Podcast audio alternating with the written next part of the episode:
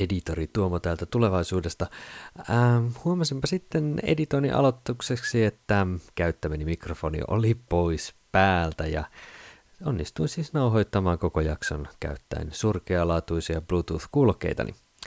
Eli pahoittelen omaa äänenlaatuani tässä jaksossakin, mutta ei muuta kuin itse ohjelmaan.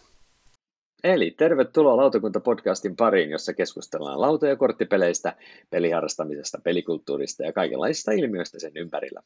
Tänään perjantaina 22. päivä lokakuuta vuonna 2021 lautakunta ihmettelee Spielmessujen tämän vuoden antia. Verkkoihin jääneitä pelivonkaleita punnitsen minä, Tuomo Pekkanen, lautapeliharrastaja ja lautapelit.fi, Tampereen myymälän myymäläpäällikkö. Etänä Suomen Turusta Essenin Antia kanssa me haravoi läpi Annika Saarto todellisuuspako-blogista. Iltaa Annika. Tervehdys kaikille. Onko siellä kuinka paljon haravaa jouduttu käyttämään näin syksyn saapuessa? No kyllä harmillisen paljon. Meillä on viitisen omenapuuta ja muutama muu elehtipuu pihassa, niin se on semmoista, semmoista siinä vaati, vaaditaan kärsivällisyyttä. Tosin kun tekee niin kuin meillä jättää sen viime tinkaan, että kaikki on ehtinyt pudota, niin sitten vaan kerralla kaikki pois. No niin, sieltä on löytynyt jo tekniikka hoitaa nuo asiat. Joo. Kyllä. No, mutta hei, lisäksi kanssamme pelimessujen tarjontaa käydään vikukaus mukaan kuin Spiel-ekspertimme Tero Hyötyläinen Lukistiblogista. Iltaa, Tero. Moi moi! Hyvä Essen, Essen, no niin. Essen. Kyllä.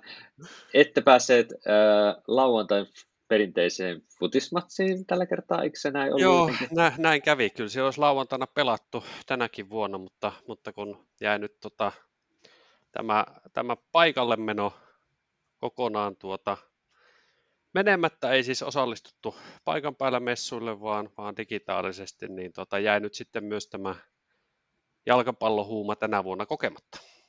No, ehkä sitten ensi vuonna. Onko jo valmistelut ensi vuoden spiiliä varten aloitettu? On, on, kyllä. Se on, päivä on kalentereissa ja, ja tota, hotelli äh, kautta majoitusvaihtoehtoja jo alusta asti alettu katsoa, kyllä. No niin, siitä siis lähdetään liikkeelle. Mutta me lähdetään liikkeelle siitä, että mitä ollaan viime aikoina pelattu. Ja voitaisiin aloittaa vaikka Annika susta, että mitä sieltä sulla olisi esitellä?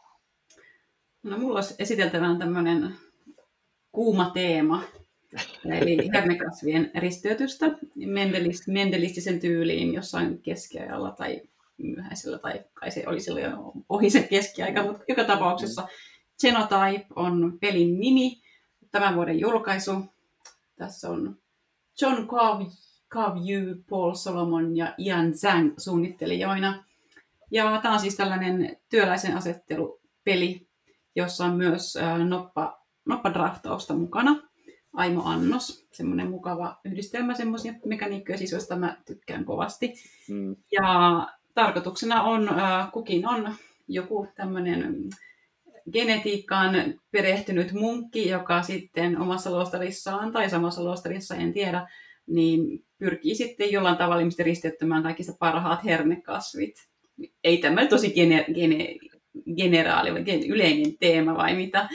Ja Kyllä se, mitä, mistä ne pisteet tulee, on siitä, että tässä pelissä on näitä hernekasveja, tässä on kauniita kortteja, ja niillä on sitten jokaisella kasvilla, tai useimmilla neljä eri tämmöistä ominaisuutta, mitä kuvaa sitten kirjanyhdistelmät. Puhutaan siis näistä peittyvistä ja vallitsevista piirteistä ja niihin liittyvistä kirjanyhdistelmistä, mikä sitten onkin juju siihen noppadraftaukseen. Eli tässä on myös iso kasa, tässä on vain osa ää, eri värisiä noppia, neljä eri väriä ja yksi iso osa sitä pelin kierrosta on se, että nopat heitetään, sitten voi mennä mitä työläisiä laittamaan semmoisiin, niin miten nyt olisi, geenimanipulaatiokohtia, kai ne jotain sitten karsinogeenisia liuoksia, mitä ne sitten ne munkit laittaa sinne omiin tai, tai kilpailijoidensa jonnekin kasteluveteen. Ja sitten sieltä mm. voi käydä sit vähän niin kuin muuttamaan sitä todennäköisyyksiä sille, että mitä tämä noppotulos tarkoittaa. Eli jos tulee noppotulos, ennen kuin sitä on manipuloitu, niin noppotulos ykkönen on, on kaksi, kaksi resessiivistä, eli tulee semmoinen peittyvä ominaisuus, ja sitten, sitten ne kakkonen ja kolmonen on sitten semmoisia niin heteropsykootteja vallitsevia, ja sitten tota, se viimeinen on semmoinen sitten 200 vallitsevaa. No joo, siihen ei tarvitse ehkä mennä sen tarkemmin, mutta niin kuin, idea on se, niin kuin, että pääsee manipuloimaan noppatuloksia jo etukäteen, mikä minusta on aika semmoinen tuore, tuore juttu, että mä en ole sellaiseen törmännyt aikaisemmin. Ja muuten sitten liikutaan, ää, tai siis siinä kierros, se tehdään tällä tämmöisellä kauniilla, jotenkin viticulturea ehkä värillisesti muistuttavalla laudalla, missä voisit mennä tota, myös hakemaan semmoisia työkalukortteja ja sitten voi on semmoinen shopping-vaihe, missä voi palkata tämmöisiä vakituisia avustajia tai, tai hankkia lisää työläisiä tai kasvattaa sitä omaa kasvi, kasvitarhaa, koska sitten se varsinaiset pisteet tulee siitä, kun täällä on näitä kasvikortteja ja sitten on niitä kirjanyhdistelmiä, niin tietyllä toiminnolla sitten pyritään laittamaan semmoisia le- lehtitoukkeneita noiden kirjanyhdistelmien päälle, ja sitten kun kaikki tässä kortissa olevat kirjanyhdistelmät on saanut sen lehtitoukkenin, niin sitten tämä kortti on niin valmis pisteytettäväksi. Ja tällainen peli, mikä ehkä voi pelästyttää aluksi, tuntuu, että siinä on paljon kaikkea ja teema on vähän semmoinen, että hui, mutta, tota, mutta loppujen lopuksi niin tämä on yllättävän nopea peli ja helppo, helposti selitettävä. Varmaan kahdella pelaajalla, jos pelaisi monta kertaa, niin voisi jopa puolen tuntiin saada. Et siinä mielessä tavallaan odotin ehkä vähän semmoista raskaampaa ja pidempää peliä, mutta, mutta tämä onkin sitten tämmöinen melkein filleri, filleri, tota, filleri kestänyt, mikä musta oli ihan mukavaa, että tämä on päässytkin pöytään sitten aika usein jo. No niin. Tähän liippaa tosiaan vähän tätä sun työ, työkuvaakin varmaan jollain tavalla, mikä toi teema ainakin pitäisi sulle olla aika soveltuva vai? Joo, kyllä joo, sen takia mä tuosta pelistä kiinnostuinkin, että on kiva aina kun tämmöisiä biologisia ja ihan geneettisiä, mitä on myös jonkin verran opiskellut, niin kiva, niin kuin, että siitä, sekin tämmöinen aihe löytää tai siihen, siihen tehdään oma lautapelinsä. Kyllä. Eli genotype oli tämä siis. Mites, oliko se tuttu Terolle? Mä muistan tämän, tämän nimeltä ja, ja tota, jos en ihan, ihan väärin muista, niin taisin jossain kohtaa Annikalle vinkata, että, että onko tämä tuttu, ja sitten tuli jo vastaus, että juu, tämä on seurannassa jo, että, että se oli jotenkin, kun tuon näki, niin teemasta tuli heti mieleen, mieleen että Annikaa, että tämä voisi olla, olla sun juttu. En, en ole siis itse peliä, nyt, Joo. nyt näin tota, eka kertaa niin kuin, Annikan välityksellä videokuvaa, että toki kuvia on nähnyt, mutta ei, ei ole peli, peli ite, itsessään mulle tuttu kyllä. Joo. No mä itse asiassa hyppään tässä välissä hakemaan oman pelin ja mä jätetään Tero tuohon viimeiseksi, no niin. pieni hetki. Mitähän eli, tulee? Eli otettiin taas tämä jälleen kerran itse asiassa, eli smartphone esille ihan sen takia, koska mä pääsin pelaamaan sitä viisin pelinä. Eli siis just niin se, että se on se maksimipelaajamäärä tälle, ja, ja, ja olinkohan me pelannut kolmella pelaajalla ja kaksin pelinä ainoastaan, niin, niin ajattelin sen takia ottaa tuon takaisin puheeksi, koska se on niin kuin, sai yllättävän positiivisen vastaanoton mun peliporukassa. Eli toi smartphone on siis peli, missä pelaajat on niin kuin kännykkäfirma yrittää laajentaa omaa niin kuin myyntiverkostoaan ja kehittää kännyköitään sellaiseksi, että ne meni, mahdollisimman suurella rahalla kaupaksi niillä eri, eri myyntialueilla.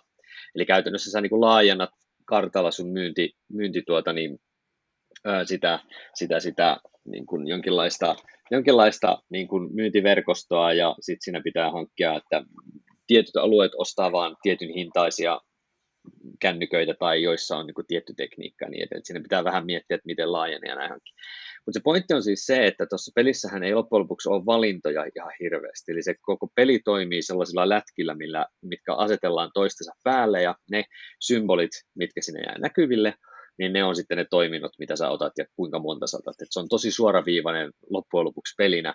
Ja se tuntuu vähän sellaiselta, että, että mitenköhän noin mun peliporukan tyypit, jotka tykkää ehkä just semmoisista vähän niin kuin Age of Steam 18XX, hyvinkin semmoisista Eurojust-tyyppisistä jutuista, mutta sitten vähän semmoista niin kuin,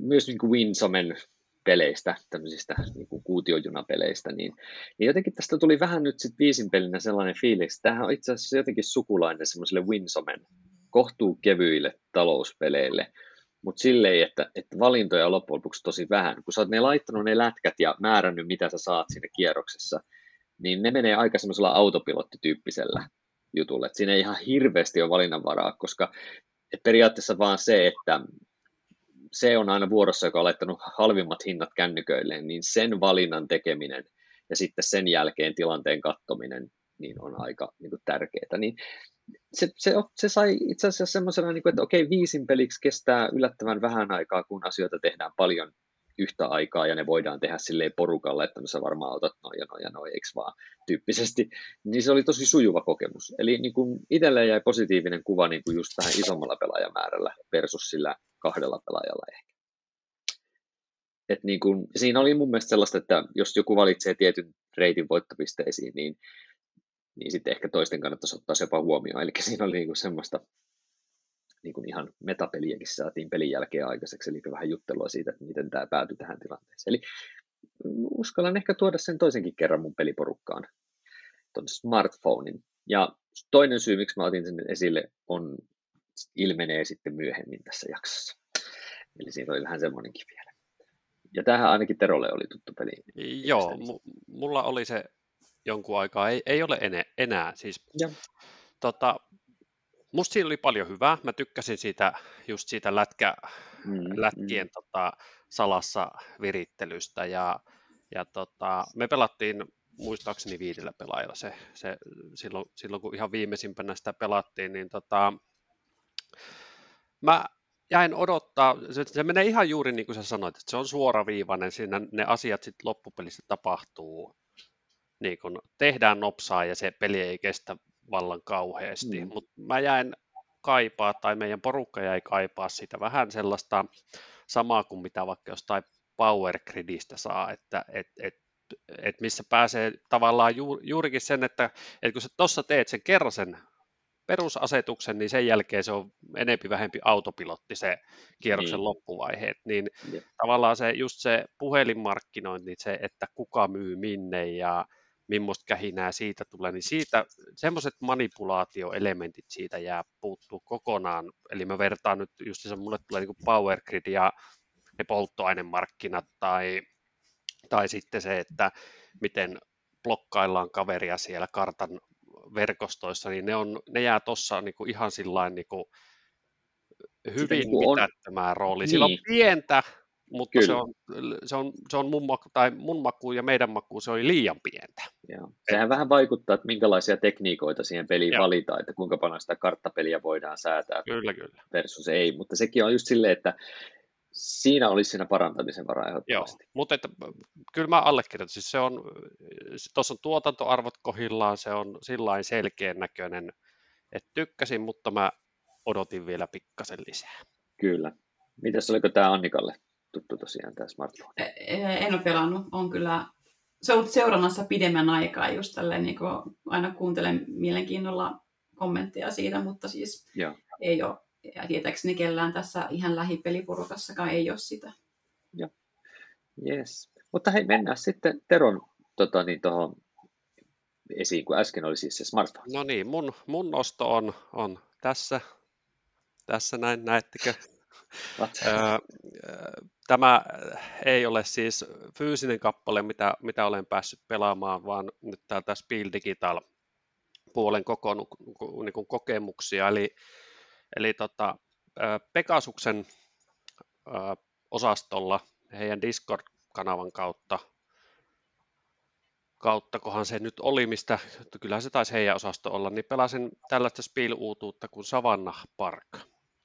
Eli, eli tämä on tota, Kramer Kiesling kaksikon taas vaihteeksi yksi heidän mm-hmm. yhteistuotoksensa, eli tällainen heksalattoihin pohjautuva peli. Ja, ja tota, jos mä sanon, että, että se on kuin, vähän kuin Take It Easy tai Take It to the Limits, tai Karuba, tai Don Quixote, eli siis sellainen peli, jossa jossa tota, näissä verrokkipeleissähän se toimii sillä, että, että yksi kääntää laatan ja sen jälkeen kaikki pelaajat pelaa sen saman laatan sinne omalle laudalle ja tälleen etenee, niin tässä on niin kuin perusvire tässä Savannah Parkissa sama.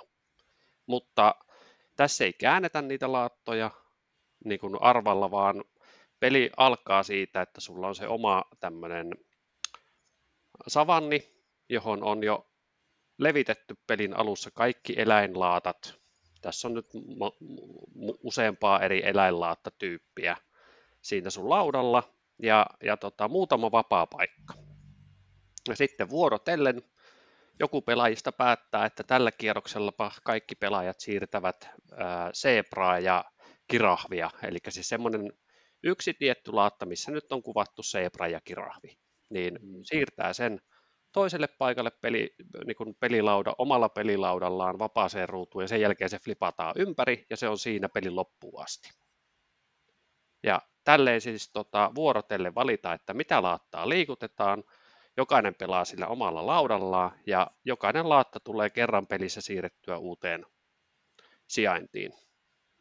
Ja tota, tämä on siis ton Muun muassa niin kuin ainakin englanninkielinen versio on äh, Deep Red Gamesin tai Capstone Gamesin käsialaa, mutta saksalaisilla on ainakin Pegasus Pil, taisi olla yksi niistä julkaisijoista.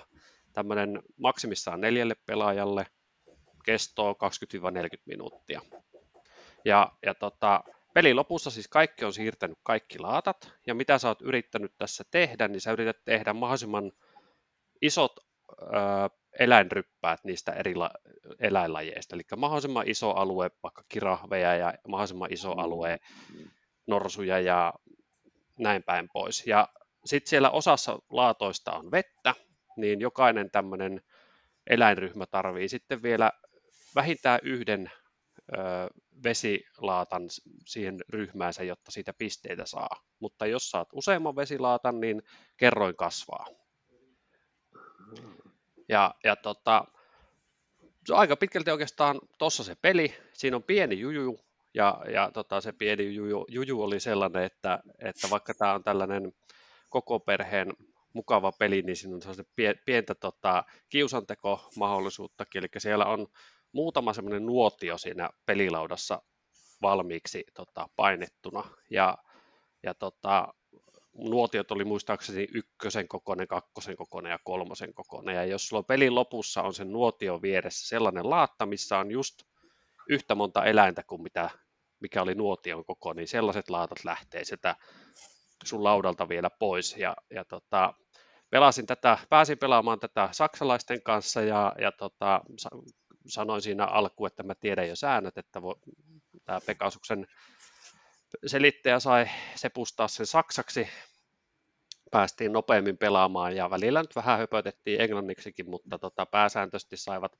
höpöttää saksaksi. Ja kyllä mä sitten ymmärsin, kun jossain kohtaa loppupeliä tuli semmoinen vähän peliliike, että katsoi, että tuossa kohtaa on, on niin hyvä siirtää tätä nappulaa, että tuon kaverin peli lähtee tuossa vähän niin väärälle jengalle helposti, niin siinä kohtaa sieltä löytyi saksalaisen sanavarastosta niin englantia, että screw you tyyppisesti, että nauratti siinä, siinä kohtaa. Että, että on tämmöinen rento laatta asettelupeli koko perheelle, mutta tarjoaa pientä kiusantekomahdollisuuttakin. Joo, eli se oli Savannah Park. Joo, tämä oli Savannah Park. Ja, ja tosiaan Spiel-julkaisuja ja, ja tota, katoin ensin demon ja sitten pääsin pelaamaankin sen, niin tota, kyllä nyt se on sellainen peli, että, että todennäköisesti tai hyvin vahvasti ostan sen itselleni jossain kohtaa, kun sen jostakin saa. Joo, aika tommonen äh, hiekan värinen. Joo, tai... se ei ole mikään ulkoisesti kyllä mikään kaunistus ja, ja värimaailma ainakin tota, tota, tota, Miiraa miellyttää, että terveisiä vaan linjoille sitten, kun siitä kuuntelet. Mutta, mutta peli Vähän eroa taas kuuluisa siitä, että sä, sulla on paljon rumipelejä hyllyssä, joten tämä siinäkin mielessä sopii ehkä sulle. Kyllä, kyllä. Se peli kuulostaa kyllä tosi mielenkiintoiselta, tämmöinen käänteinen bingo. Juurikin näin. Joo, siis ihan, ihan varmasti toimiva, toimiva tapaus, ei siinä mitään. Mutta hei, tämähän on hyvä aasinsilta meidän varmaan mennä sitten siihen meidän viralliseen aiheeseen, eli siihen Spielmessuihin vähän niin kuin pikkasen lisä, lisäjuttuina myöskin. Hei, mutta tota niin, äh, mä en osallistunut tänä vuonna oikeastaan ollenkaan tähän Spiel-juttuun nyt. Niin kun, mä oon ollut nyt lomalla töistä tässä nyt tämän kuun kokonaan, ja muutenkaan mä en ole oikein sitä seurannut palataan kohta vähän syyhy, että miksi. Mutta miten Annika, sä oot nyt seurannut Spieliä tänä vuonna, se tuossa päättyi viime viikolla muistaakseni. Niin... Mm.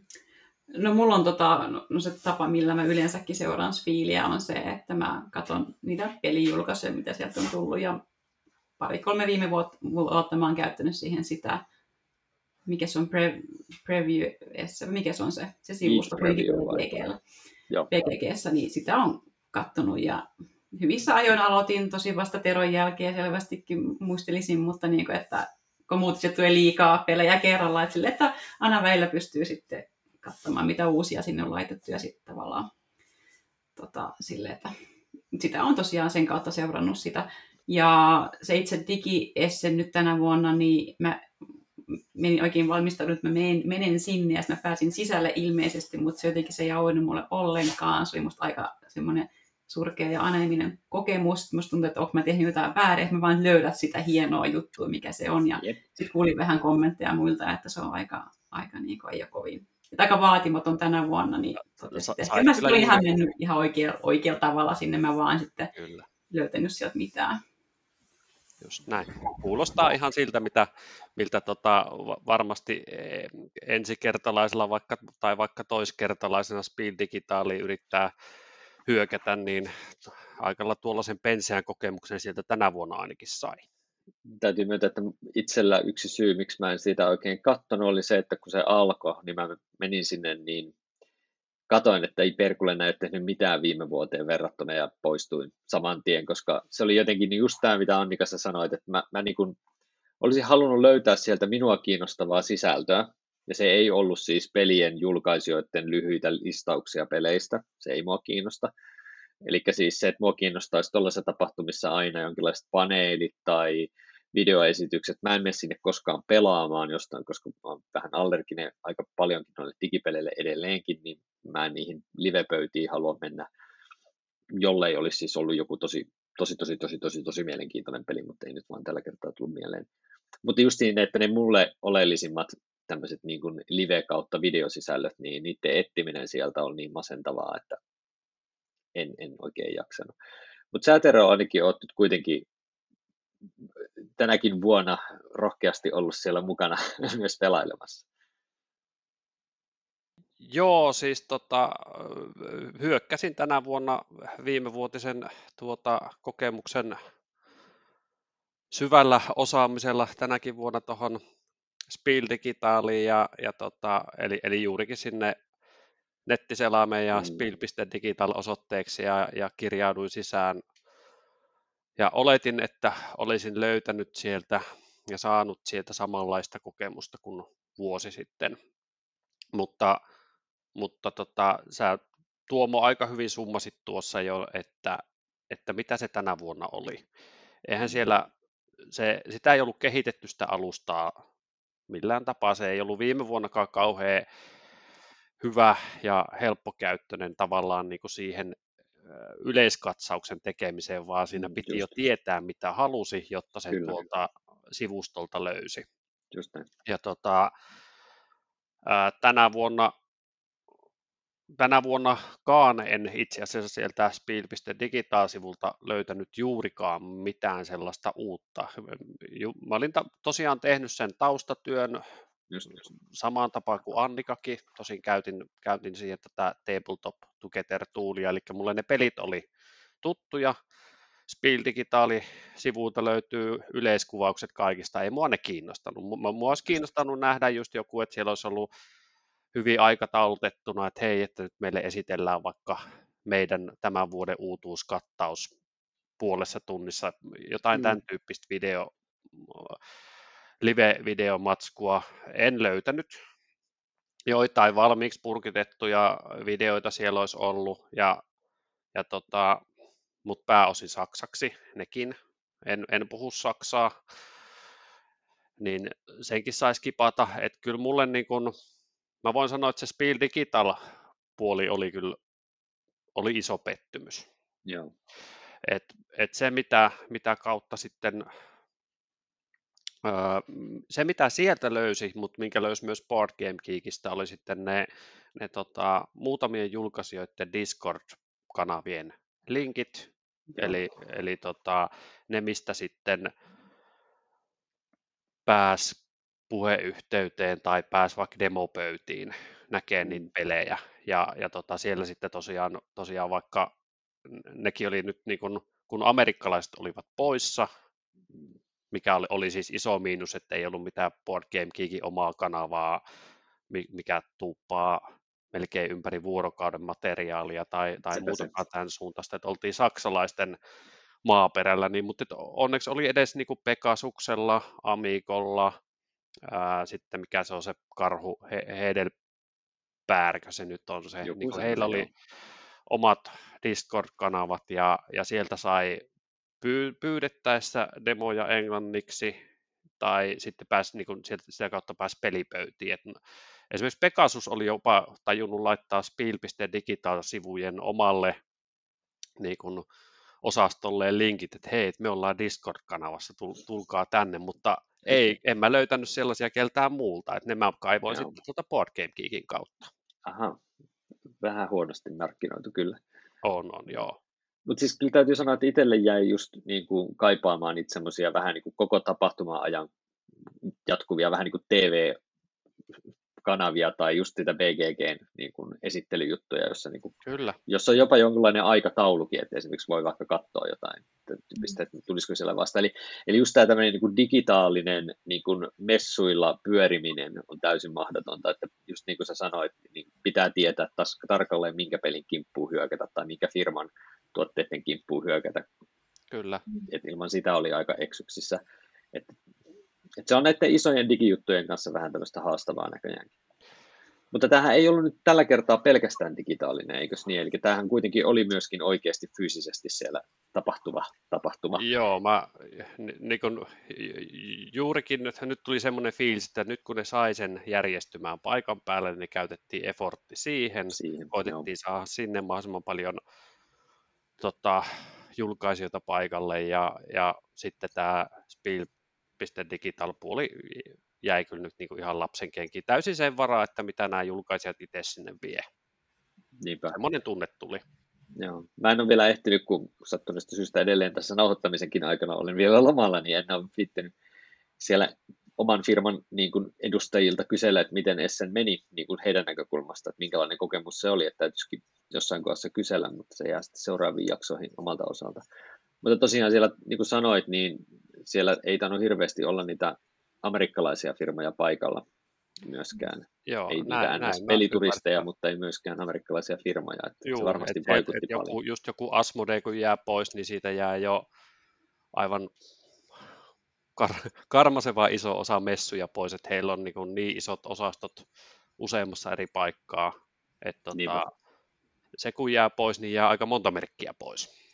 Kyllä. Ja sitten just toi, mitä säkin Teulo sanoit, niin kun ne ei ole amerikkalaisia, niin niin myös niin ihan se tubettajien määrä, tai siis ei löydy niitä englanninkielisiä ää, niin blokkauksia näistä. Et mäkin yritin etsiä, no mitä mieltä muut on, mitä, mitä helmiä, ehkä mun on jäänyt huomaamatta ja teki jonkun top 5 essen tai jonkun tämmöisen haun, niin se tulee vain niitä saksalaisia, ja no toki niitäkin voi kuunnella ja ymmärtää kolmasosa, mutta tavallaan huomas siitäkin jo, että sit, siinä ei ole semmoista hypeä, kun ne amerikkalaiset puuttuu sieltä. Kyllä, ne osaa sen puolen kyllä ihan hienosti. Et sieltä löytyy YouTubesta, jos laittaa, niin sieltä löytyy just niitä, niitä muutamia ennen Esseniä olevia tyyliin hotlistin arvauksia, videoita tyyliin, että top 10 peliä, joita odotetaan Essenistä. Joo, Ja just noita etukäteis, kun haluaisin Niin, etukäteisjuttuja kun tyypeiltä, jotka ei sinne- Onko muuttunut mielipiteet?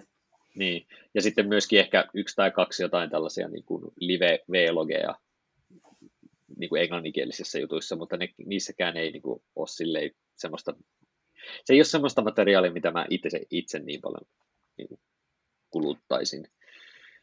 Mutta tosiaan tuossa, mä en tiedä, oliko sä Tero kaivannut esille noita kävijämääriä tuosta?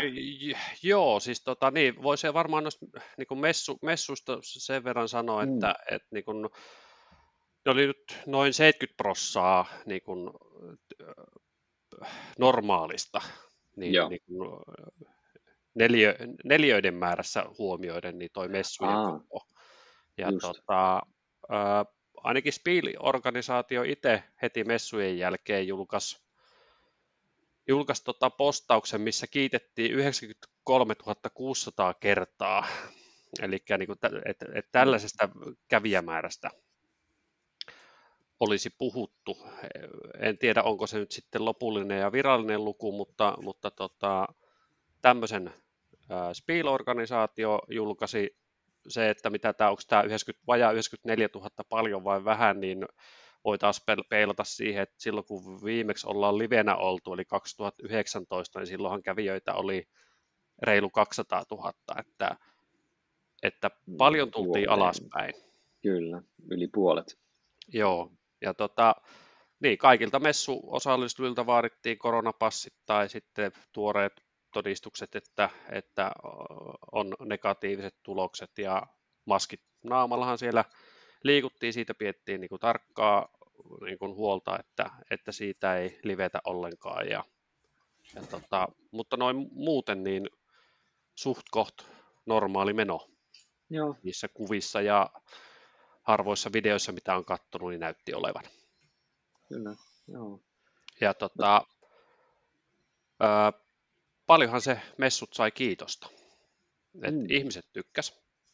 No se, että, että ollaan, tullaan tuommoisesta reilusta 200 tuhannesta, niin hyvän matkaa alle 100 000 ja silti on kuitenkin aika iso, isot messualueet käytössä, niin se tarkoitti sitä, että, että siellä oli väljempää, pelipöytiin pääs, siis niin kuin semmoista, jotka on käynyt siellä iät ja ajat sanoi, että tänä vuonna oli hienoa, kun ei tarvinnut jonottaa puol, puolta tuntia enempää tai tuntikausia, jos johonkin tiettyyn pöytään halusi. Että, että aina tuntuu, että, että on, on niitä pöytiä tarjolla, että se, se mm. puoli oli, oli niin kuin hyvässä kuosissa.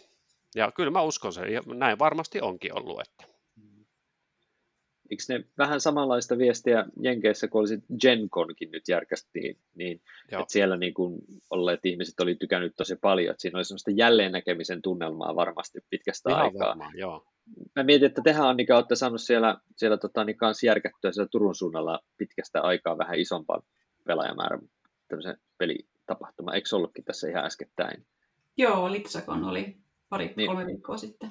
Niin, varmaan voit säkin niinku olla just silleen, että kun pitkästä aikaa saa vähän isomman porukan kasaan, niin varmasti Joo. oli miellyttävää. Ja jos se, kun voitiin ylipäätään avata se kerho ja siellä oli se kaksi pyörällistä ihmis- ihmisiä, niin sekin oli oikeastaan, se oli jo semmoinen, että wow. Kyllä. Et saa nähdä, että olisiko tämä nyt sitten sellainen niin kuin, vähän niin kuin normaalimpaan vievä juttu, että ensi vuonna Nessani olisi sitten ehkä pelkästään sitten paikalla olijoita, vai mitä mieltä olette, että tuleekohan toi digipuoli jäämään tuohon vähän semmoiseksi niin turhakkeeksi? Se on, se on hyvä kysymys. Tota, mä en ainakaan jää et, et, no mä, mä arvaan, että se jää nyt lapsipuolen asemaa. Ehkä ne saa, jos, olisi, jos siellä olisi amerikkalaiset asialla, niin se saattaisi olla jotain muuta, mutta mä jotenkin mm. epäilen, että että saksalaiset käyttää paukut nyt sit siihen, että, että saadaan mahdollisimman normaalit ja isot messut ja, ja sitten toi digialusta kuihtuu, mutta toivottavasti on väärässä, koska kyllä mä näkisin siinä niin paljon semmoista lisäarvoa ja, ja potentiaalia siinäkin puolessa, että annan kyllä sillä peukut niille muutamille isommille saksalaisille toimijoille, jotka, jotka sen puolen piti edes jotenkin elossa olisi siinä niin kuin semmoinen niin kuin koosta, koostamispaikan niin kuin nyt pohja olemassa, että täältä löytyisi nämä digitaaliset pöydät niille, jotka ei pääse fyysisesti tai halua tulla. Täältä löytyisi niitä esittelyvideoita tai juttuja, että olisi yksi hubi, mistä löytyä ne. Mutta jonkun sen, pitäisi tehdä se työ. Kyllä, jo, mun mielestä se olisi niinku tavallaan juuri se, että se, mitä sen niinku se Spiel-organisaation pitäisi hoitaa, että, Kyllä. että sisältö tulee julkaisijoilta ja nuo kaverit koostaa siitä sellaisen, että, että sieltä on helppo poimia ne omat. Koska nyt se, se koostaminen jää, jää kyllä niin kuin ihan jokaisen oman tota, etsivä toimisto harteille, että löytää sen, mikä kiinnostaa. Kyllä. Ja varmaan on sitäkin, olisi, voi tehdä ihan markkinatutkimusta, että mitä, ihmiset, mitä enin osa, osa ihmisistä haluaa sieltä digitaalisesta alustasta, että tämmöisellä roimalla yhden pöydällä digitaali yhtenä järjestäjänä, niin sanoisin, että, että tavallaan se oli yksi yllättävää silloin, että, että suurin osa kuitenkin tuli seuraamaan sitä ohjelmaa, eikä niinkään pelaamaan. tavallaan se, että halutaanko sitten palvella, jos tässä on tällainen selkeä kahtiajako, että halutaanko sitten palvella mm. molempia vai ehkä vain toista, jos kuitenkin halutaan ne pääpakut laittaa siihen fyysiseen lähitapahtumaan. Kyllä. Kyllä. Joo. Joo to, tota, Tabletopia oli, oli sentään tuota, koostanut oman Spiel-uutuuslistan, että sieltä niin näki, että täältä sä pääset pelaamaan, oliko siellä 56 eri peliä, niin mitkä oli myös niin näillä PGG-Spiel-listoilla ja muu, muualla, että semmoinen kädenojennus oli, oli niin sen palvelun osalta tehty. Mutta just tosiaan niin kun, esimerkiksi tämä Savannah Park, niin se ei, ole, se, ei ollut, niin kuin, se ei ole vieläkään virallisesti Tabletopia julkaistu, mutta sitten sen tarjosi taas sitten niin kuin tämä Pegasus-osasto oman Discord-kanavan kautta sen linkin sinne Tabletopia puolelle, että, mm. ja niin kuin mu- muutamissa muissakin oli, oli tällaisia tavalla, että, että jos tiedät kanavat, niin pääset sneak peekillä just, just. pelaamaan ja tutustumaan. Joo, joo. Mutta tähän voisi olla hyvä aasinsilta siihen meidän, meidän omiin vähän niin kuin top 5 listaan siitä, että minkälaisia uutuuksia sieltä nyt erityisesti Spielin listoilta nousi. Sä Tero mainitsit äsken sen, että et, et, sen listan, siis sen, sanopas nyt, eli et, et, niin kuin, että näistä tehdään listoja, niin kuin, ja Annikakin käytti sitä hyödykseen, kun käytiin läpi näitä. Niin, niin, siis eli, eli, eli tota, sä tarkoitat näitä PGG Hotness-listoja, just, ja just sitten, niin. sitten tota, no Tabletopia käyttäjistähän tulee myös oma lista, ja, no sitten on tietysti tämä messujen oma, eli siis ne messukävijät hän saa paikan päällä äänestää sitten vielä niitä Fairplay. Niin. että se Jos... on yksi, yksi osa tätä. Kyllä. Niin oliko siellä jotain sellaista, että oliko se nyt tuota, tuota, ainakin toi, toi, toi, jos mä tulkitsin oikein, niin oliko Fairplay-listan ykkönen nyt sitten loppujen lopuksi, kun mä vaan tätä BGGstä löysin tämmöisen valokuvan, joka on otettu jostain tulostetusta paperista, ja siellä puhutaan jotain Freigeschalte Scouts, Königen of ja siellä oli kaksi peliä ykkösenä, mutta sitten kuitenkin jossain kailuin, että Witchstone-niminen peli olisi ollut kai sen Fairplay ykkönen vai tulkitsinko mä öö, väärin? Mä väittäisin, että toi Ark Nova oli se. Ark Nova oli se ykkönen, eli se oli sitten kuitenkin tuo Firelandin Joo. tai Feuerlandin. Tota, niin. tai, tai sitten siitä on, voi olla, että, että tota, olet löytänyt vielä tuoreemman listan, että Ei, on sekin kyllä. mahdollista. se, se on totta, se on, se on paperit, että se on vähän, että onko tämä nyt, että sitten ei ole ikinä olla varma, että onko se edes mikään. Se on, se on vähän semmoinen kotikutosen oloinen järjestelmä, kyllä täytyy sanoa. On, on. Ja yllättävän, yllättävän ikä saksalainen kyllä. Kyllä, siis se on, se on niin se, sehän on joka vuosi ollut se fair play tota, lista sellainen, että kun ihmiset saa, sitä käy, saa käydä ohi mennessään äänestämässä, niin sinne tulee vähän vähänlaisesti ääniä ja toisaalta sitten se suosii helposti niitä, jotka on sen äänestysboksin lähellä tai, tai tota, niitä julkaisijoita, jotka rummuttaa kovasti, että käykää nyt äänestämässä, ja, mm. tai lyhyitä pelejä, että, että koska niille saa enemmän pelikertaa. Että se nyt on semmoinen mukava tietää lista, mutta on, antaako se nyt loppupelistä se fair play-äänestys sen ihmeempää tietoa, niin ehkä ei. En tiedä. Joo, joo. Mutta siis jos nyt tulkitaan, että Ark Nova oli sen ykkönen, niin näyttää tämmöiseltä, onko tämä Capstone vai minkä? Osittain julkaisema kanssa. Näinkö mä sen logon väärin? Feuerlandspielen se on, se Arknova. Joo. On siinä capstone jo, varmaan jollain tavalla, mutta pointti ah, on siis se, että näyttää tämmöiseltä melkein neljän veittiä ainakin tällä hetkellä PGGssä, vaikka ei hirveän monta ääntä tietenkään varmaan annettu. Mutta tota, niin aika komeen näköinen pelihän toi on, toi Arknova, joka oli sen Fairplay-listan ykkönen nyt sitten tässä kohtaa pistikö se, no ei itse asiassa enpäs kysykään sitä asiaa vielä, palataan, jos se sattuu tulee jonkun listolta, niin, niin palataan siihen asiaan myöhemmin. Mutta sitten oli se hotness-lista. Niin se on siis se...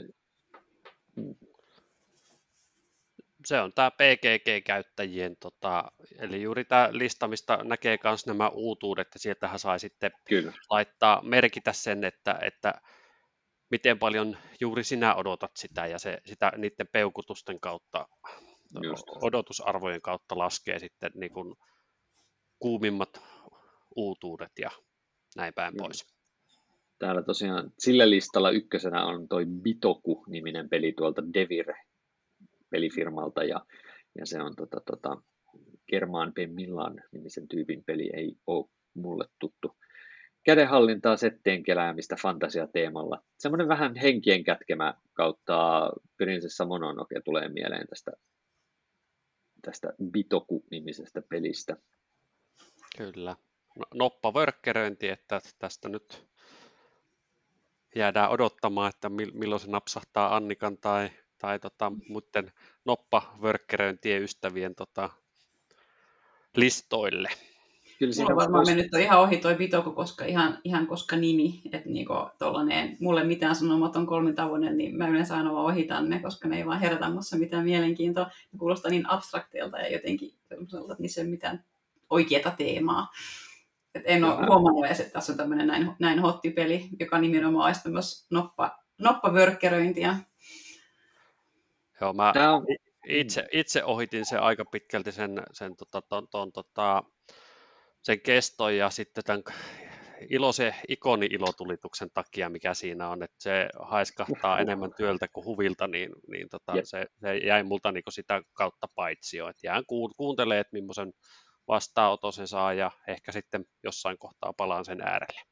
Joo, että jos nopeasti katsoo tätä kuvaa, kun mä katson Podgenkiikistä kuvaa siitä, että siinä on niin kuviteltu kirkkaita keltaisia, kirkkaita vihreitä, kirkasta sinistä, kirkasta violettia, kaikki värimaailma heittelee sinne sun tänne ja siellä on niitä symboleita ja ikoneita on siellä täällä, että melkoisen kiireinen on toi niin semmoinen hä, hä, hä, niin hyvin hyvin häs, häseltävä se graafinen tyyli ainakin siinä, mutta näköjään se on uponnut aika moneen, koska se on saanut niin paljon peukkua ylös siellä, että ehkä siinä täytyy, niin kuin Terokin sanoi, niin odottaa ja katsoa, mitä sitä sanotaan sitten, sitä pelaa. Kyllä, ja siis tuosta PGG Hotness-listan kär, kärkeä, etenkin jotain kärkiviisikkoa kun katsoo, niin ne on huomattavasti niin kuin raskaampia on, totta pelejä, kai, että, et, no tietysti PGG-käyttäjät keskimääränkin ei, eivät se. ole tavallisia sunnuntaisuhareita, vaan, vaan useimmiten jo vähän enempi pelaavia, niin siellä sitten raskaammat pelit tunnetulta su- suunnittelijoilta tai muuten vaan riittävän houkuttelevia, niin kesä, kerää kyllä sitten niitä peukutuksia.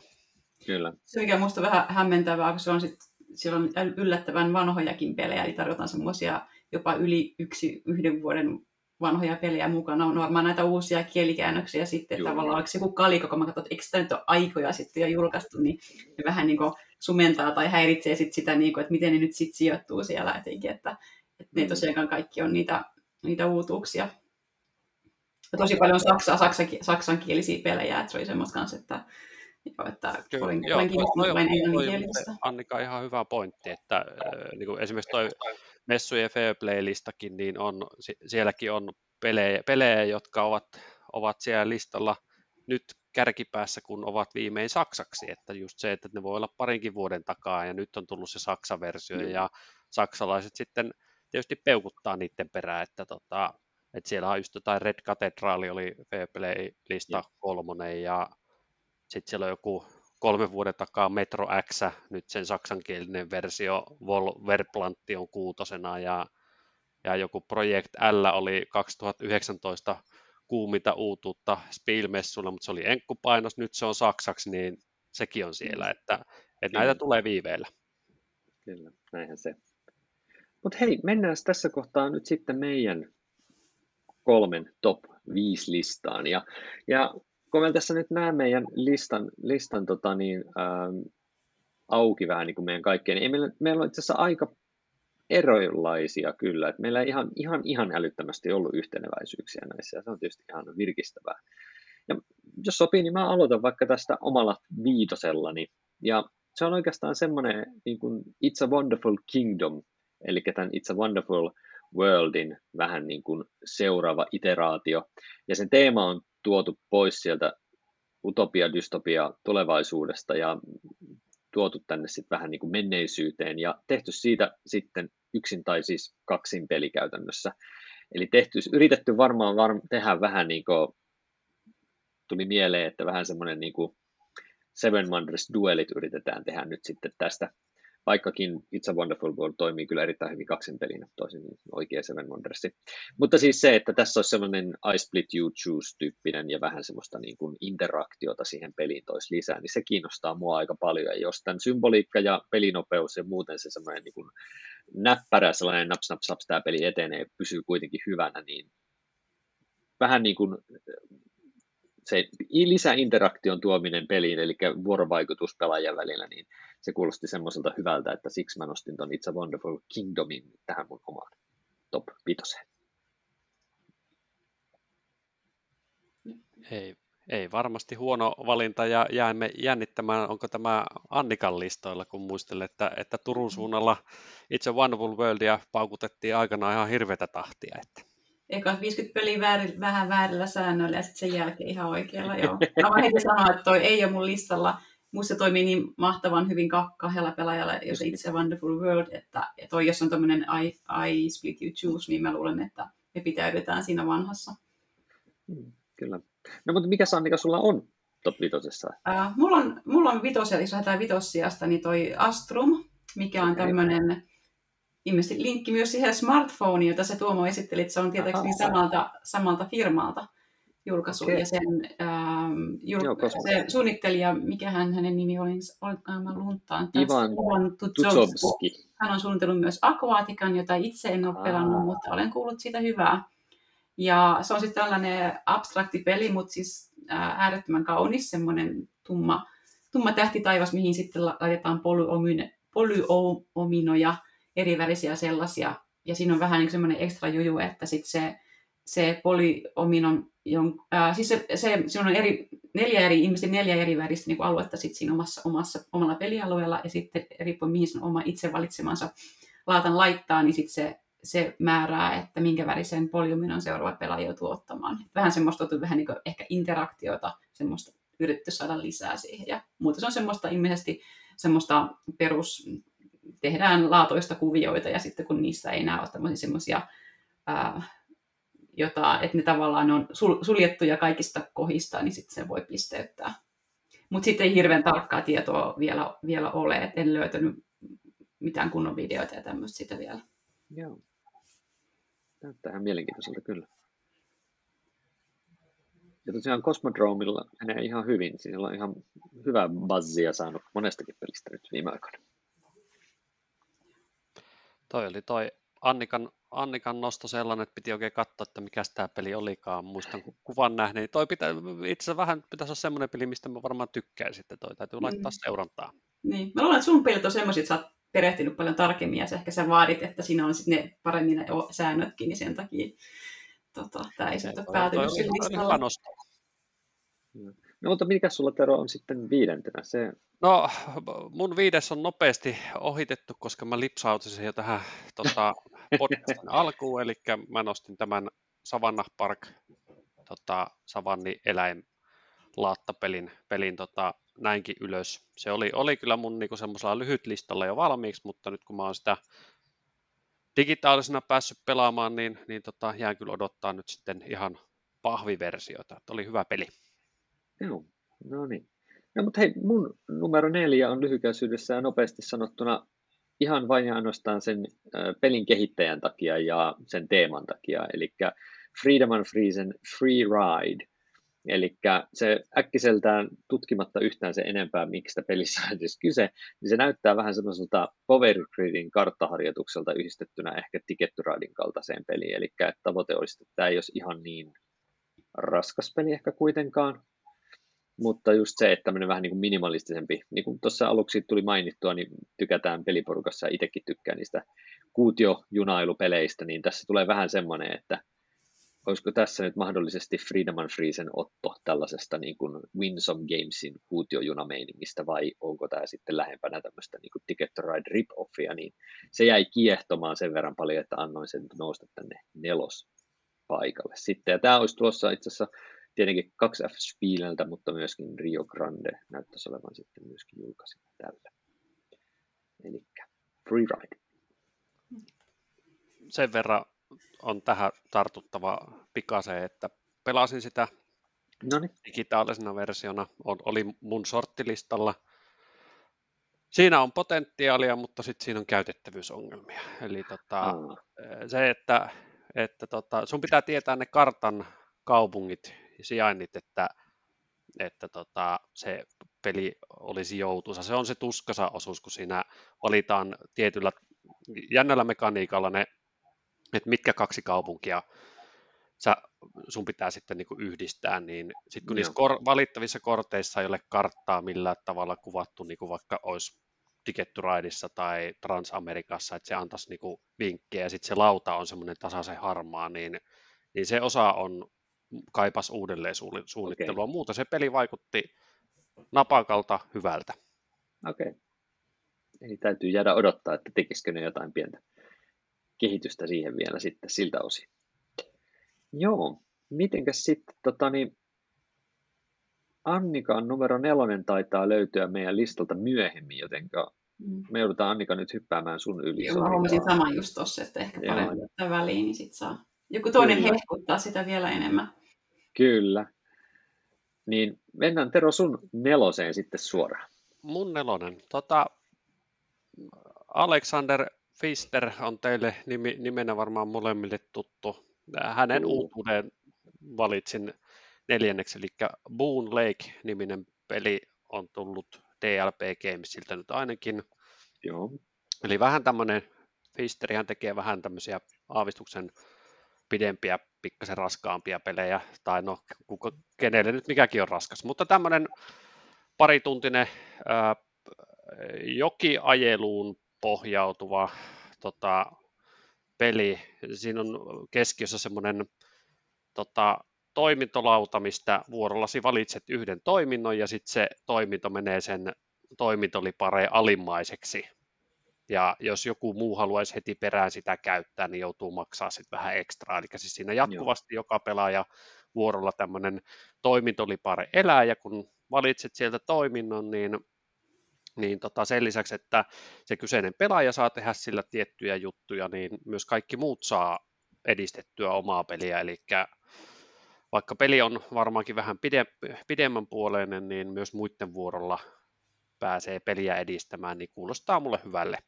Pistesalaatti, rakennellaan rakennuksia, jotain eläimiä kartalle, mennään joen vartta alaspäin. Ihan per, kuulostaa perinteiseltä Fisteriltä, että en ole päässyt pelaamaan, mutta odottelen.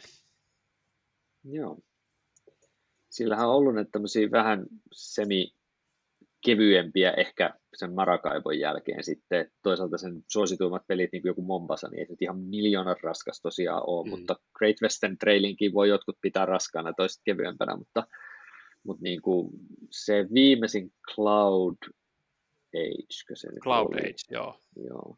Niin, niin tosiaan se sai vähän, Se vähän niin kuin, se, on, se on vähän kevyempi, niin, niin tämä olisi tosiaan siitä, Niin mä sa- sanoisin, että menee varmaan nyt enempi sinne ehkä just sinne Great Western Trailin niin, suuntaan.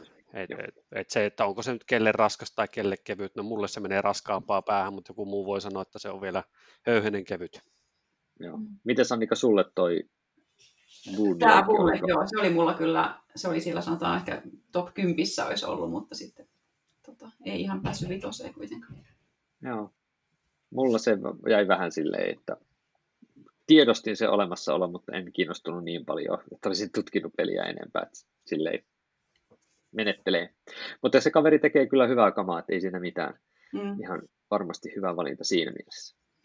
No, sitten hypätään kolmoseen ja niin kuin tuossa Annika puhui Astrumista ja mä puhuin tuosta tosta smartphoneista, niin mun kolmosena on sitten Mobile Markets, a Smartphone Inc. Game, eli siis käytännöllisesti katsoen, tämän, ymmärtääkseni tämä olisi nyt sitten vähän syvällisempi, onkohan tämä nyt sitten korttivetoinen peli enemmänkin. Eli mekaniikat näyttäisi kuitenkin edelleen action cuetä, card draftingia, deck kautta backbuildingia, yhtäaikaista toiminnon valitsemista ja niin edelleen. Eli Eli kuuluuko tämä siihen smartphone jotenkin siihen perheeseen nyt ihan oikeasti? Kyllä, vai- vai- joo. Ah, että tämä on niin kuin vähän niin kuin, voisi ehkä verrata kenties Terraformin Mars, mikä se Ares Expeditions nyt olikaan, niin vähän niin kuin uudelleen visiointi samasta asiasta. että tota, se kiehtoi mua, että miten se saataisiin niin kuin syvällisemmäksi sitten tämmöisellä niin kuin ilman pelilautaa, eli tässä nyt olisi selvästikin enemmän tämmöinen kortti, korttivetoinen sydeemi tämä. Se oli mun kolmantena. Tämä ei Terolla noussut ainakaan listalle. Se jäi sinne tarkkailulistalle. Ehkä juuri tämän Smartphone Inkin tota, sen, sen vuoksi, että se ei ollut niin täysosuma kuin itse toivoin. Että varmaan peli, jota toivottavasti joskus pääsen kokeilemaan, että sen sillä jäi kutkuttelee kuitenkin. Mulle tämä möi itsensä tälle listalle, koska siinä sanotaan, että samankaltainen, eli se toimintavalinta on vähän samankaltainen, mutta että se tarjoaisi monimutkaisempaa ja ehkä strategisempaa toimintaa ja lisää interaktiota. Eli että just ne, mistä me kritisoitiin smartphonea äsken, Aivan. niin tämä vähän niin kuin sanoo, että hei, tässä niihin on nyt keskitytty lisää. Jotenka we shall see, we shall see.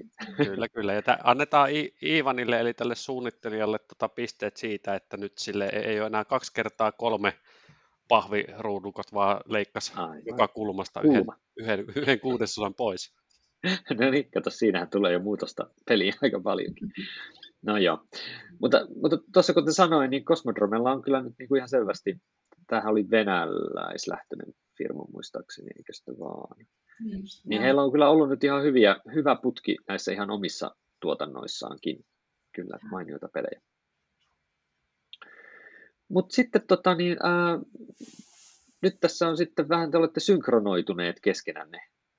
Te eli kolmonen on teillä molemmilla sama, niin jos vaikka Annika, kun hypättiin sun yli törkeästi tuossa äsken, niin esitteleksä sä sun, sinun ja Teron kolmonen? Joo, eli minulle ja Terolla on kolmantena toi Asul Queen's Garden. Mä en tiedä, oliko se, se on ilmeisesti aika monelle yllätys, että yleinen uskomus, että Asul-sarja päättyy siihen kolmanteen Summer Pavilioniin, koska musta tuntuu, että tämä on lukenut kommentteja, niin kaikki, kaikki, on tullut kaikille puskista, että nyt se Kiesling on sitten tehnyt neljännenkin Asulin vielä. Ja se, mitä olen videoita katsellut tässä, lukenut kommentteja ja katsonut ihan sääntöjä, niin tämä on niin selvästi, että ikään kuin ne kolme ensimmäistä on jotenkin läheisemmin muistuttaa toisiaan, ehkä niin perusmekaniikaltaan, vaikka niissäkin on paljon eroja, siis perusasul ja Sintra ja sitten tämä Summer Pavilion, kun sitten taas tämä neljäs on selkeästi, on selkeästi Asul, mutta siinä on myös, se on selkeästi myös erilaisempi peli kuin nämä kolme ensimmäistä. Ja varmaan se yksi ainakin on, tai kaksi tärkeää syytä, mistä yksi on se, että yleensä, yleensä asuleissa siinä on sinne tehdaslaatat, mistä sitten valikoidaan näitä, näitä laattoja. Ja sitten, sitten ne tavallaan, niin mitä ei, ei laatalta oteta, niin sitten ne menee, ajautuu sinne keskelle. Ja sitten joku ottaa sitten niitä sieltä. Ja kun tässä, tässä uudessa Asul Queen's Gardenissa, niin siinä on, siinä on ensin yksi, vain yksi laatta, missä on ne neljä, ne yksi, yksi tämmöinen tehdaslaatta, minkä päällä on ne neljä tai siis no, ei se ole tehdaslaatta, se taitaa tämmöinen garden laatta, no kuitenkin. Ja sitten siinä on ne neljä laattaa ja sitten sitä samalla tavalla sit, sit otetaan niitä laattoja. Sitten tavallaan sit siinä, siinä lisääntyy sit se näiden puutarhalaattojen määrä, jonka päällä on niitä, laat, niitä, niitä varsinaisia draftattavia laattoja. Ja, eli mitä pidemmälle peliä mennään, sen enemmän ää, sillä seuraavalla pelaajalla aina on valinnan varaa. Ja sitten vielä se, että jos sitten tämmöinen yksi tämmönen, näistä puutarhalaatoista tyhjenee kokonaan, niin sen jälkeen se käännetään ympäri ja sitten se tavallaan, sen, sen jälkeen senkin voi draftata osaksi sitä kuningattarin puutarhaa. Ja toinen semmoinen tärkeä ero, että, että niissä on sekä symboleita että on värejä ja sitten sitten ne latat voi niin draftata joko sen värin mukaan, ottaa kaikki saman väriset tai ottaa kaikki, jos on sama symboli, mutta ei saa ottaa keskenään identtisiä laattoja.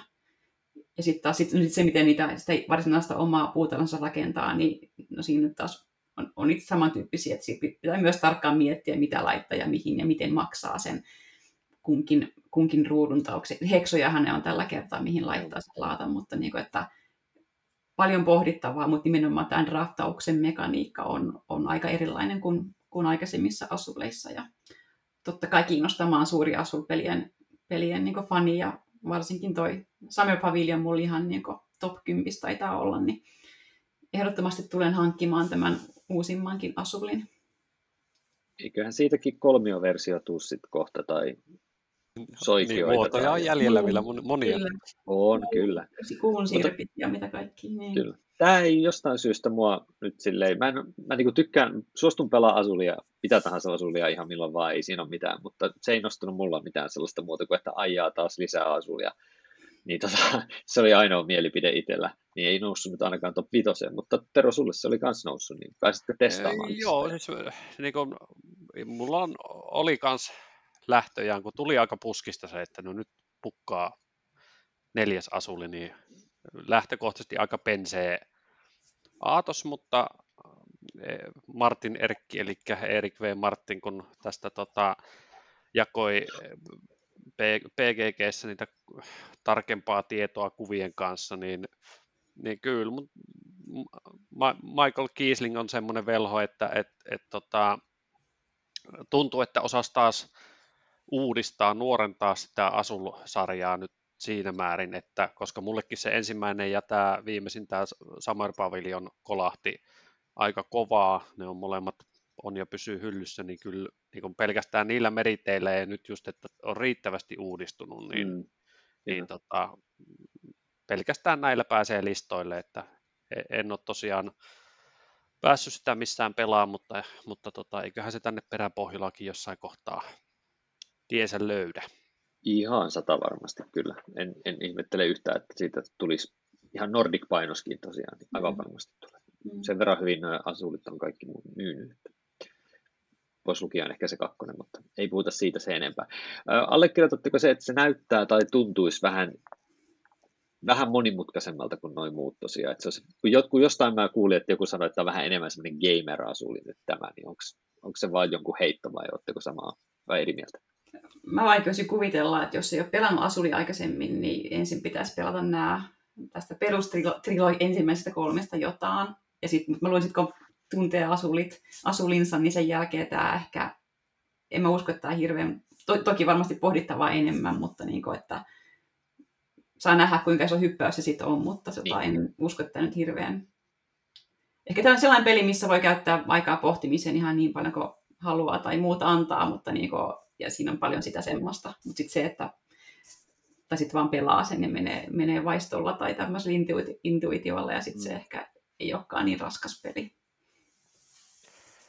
Joo, en, en, mä, mä luulen kanssa, että se on pi, pikkasen lisää, mutta tota, niin kun pohdittavaa, mutta ei nyt ehkä Joo. merkittävästi. Se, se tietysti on hyvä kysymys, että olisiko tämä voinut olla jotain muuta nimeltään kuin Asul, että et, en, en tiedä. Joku mehiläisteemainen peli olisi ollut ihan hyvin. Ei olisi kukaan huomannut, jos se olisi vaan laitettu joku Zuberbees nimeksi, niin se olisi mennyt läpi ihan siitä vaan. Tai joku toinen väri, Asul on, tarkoittaa sinistä, niin miksi ei voisi olla joku vaikka roho. tai jotain ihan muuta. Joo, mutta jäädään odottelemaan sitä.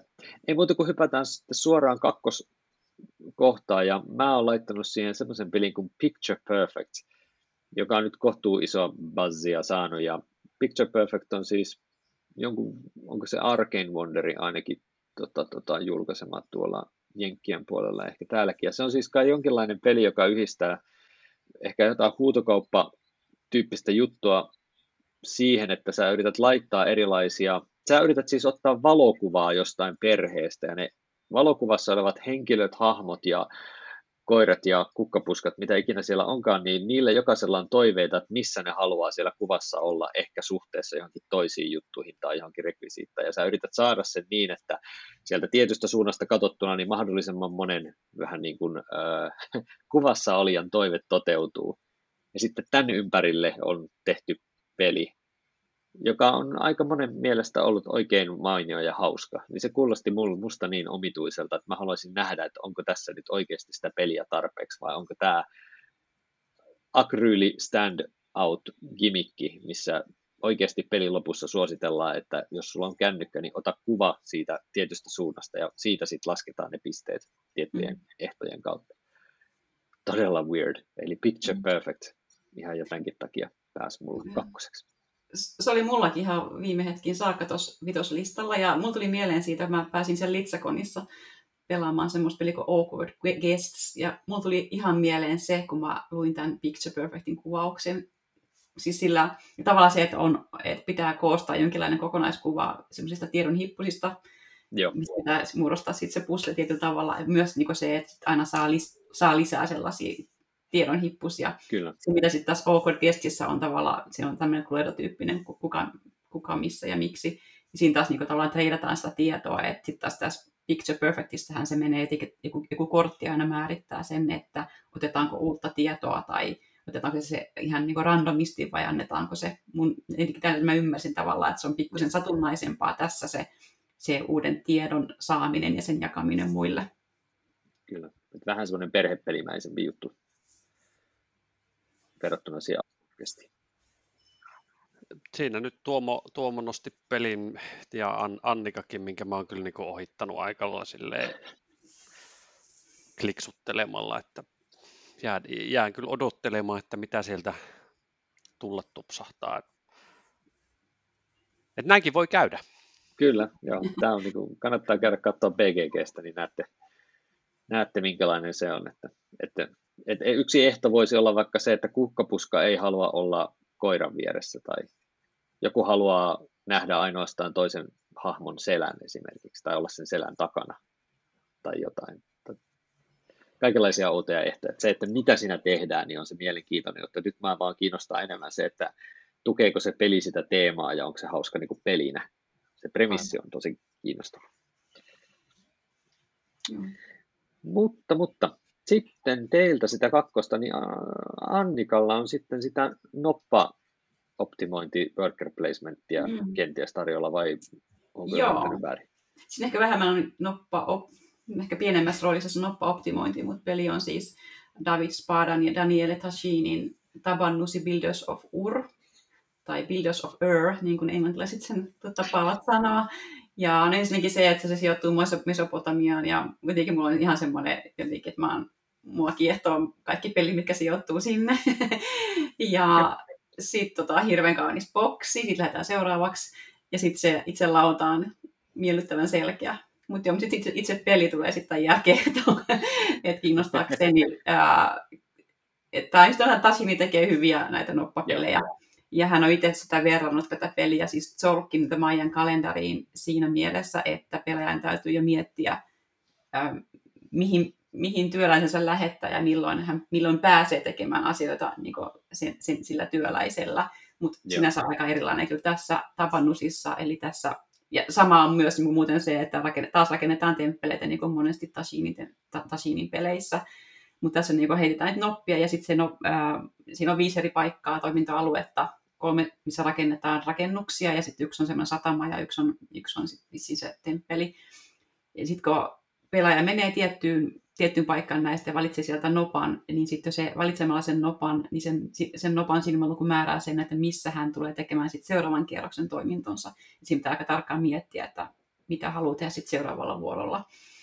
Ja sitten sellainen, tähän on haluttu tuoda niin paljon sitä vuorovaikutusta, ehkä enemmän kuin mitä tyypillisesti on europeleissä.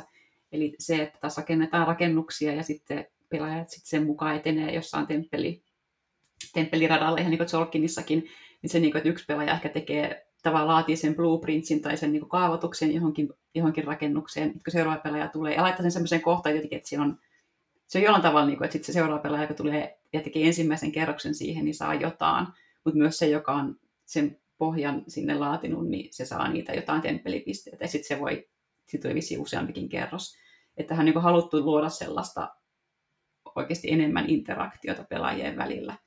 Sitten muuten se on just se, no se noppien heittäminen, vaikka tässä sinänsä se ei tarkoita muuta kuin se, että se määrää, missä sitten, tai antaa sen mahdollisuuden valita, missä tekee seuraavan toimintonsa, ja ilmeisesti myös sit se, että kun jonkun tietyn paikan nopat sieltä hupenee kokonaan, niin sen jälkeen tulee pisteytys.